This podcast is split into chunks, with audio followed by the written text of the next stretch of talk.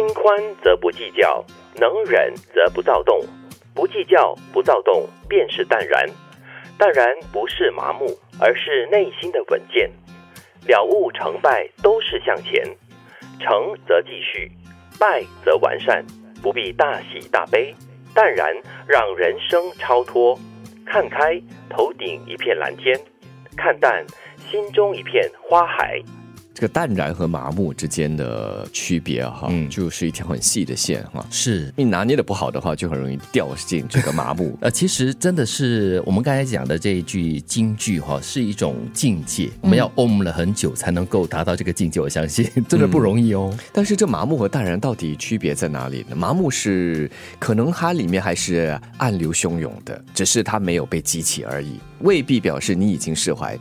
淡然，我觉得他其实还是有情感在里面的，但是他不会因为的这个情绪的波动太大而影响你做出这个比较理智、客观的决定或者是想法。感觉上呢，你一定要有一定的成熟度，要有一定的阅历，你才能够达到那个淡然的境界。对，可能麻木呢，就是经历过很多东西，或者是同样的挫折过后呢，已经是无感了。嗯哼，嗯，或者是对某些事物已经是没有任何感觉了。心死了。对，但是淡然呢，去多了一点点的看开、看透，然后或者是想开、想透的东西。一个淡然的人，我觉得他还是对生活、对生命，或者是对一些什么东西，嗯。有这个热情的，有 passion 的。嗯，对，我觉得麻木是比较负面的，比较危险的。当你的心麻木的时候呢，就对很多你周遭的事情已经不再有感觉，嗯。不再有向往的时候呢，那种麻木的话，你就要开始警惕自己，嗯，要开始懂得激起一下当年的激情，就是你麻木了，你就不再投入任何的情感。嗯。然后呢，你就变得冷漠，甚至你对于喜怒哀乐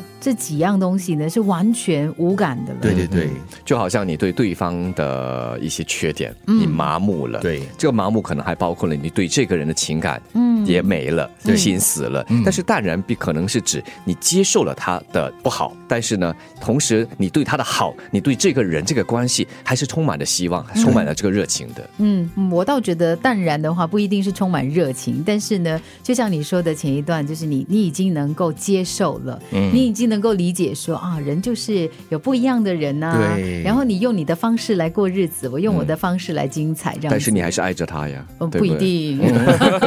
我是觉得啦，淡然的话，还是还是可以有这段感情的啊这存在的。是，可能只是比较平淡的吧，就是淡如白开水，但是呢，你是不可或缺这个白开水的嘛。嗯，哦，所以其实淡然也包括了所谓的心宽。啊，这个第一句就解释了嘛，心宽就是不计较，而且能够忍耐，就不再躁动了。嗯。不计较、不躁动的话，就是一种淡然了。嗯，所以淡然也就是一种超脱。能够淡然的人，应该是那个包容心很大、很强的人、哦。嗯对对对对对，而且他情绪也正如刚才那句你所说的嘛，不躁动、不计较，他就不会因为某些事情的让你看不开，而结果这个情绪的波动太大。对，嗯。其实这句话最大的重点，我觉得啦，就是你不需要为任何事情都大喜大悲，嗯因为就算是成功的话，OK，你就淡然的继续下去。那如果是失败的话呢，你就想办法去完善它，就是想，哎，我失败的原因到底是什么东西，然后找出那个缺点或者是可以改善的地方，然后完善它。小喜小悲可以吗？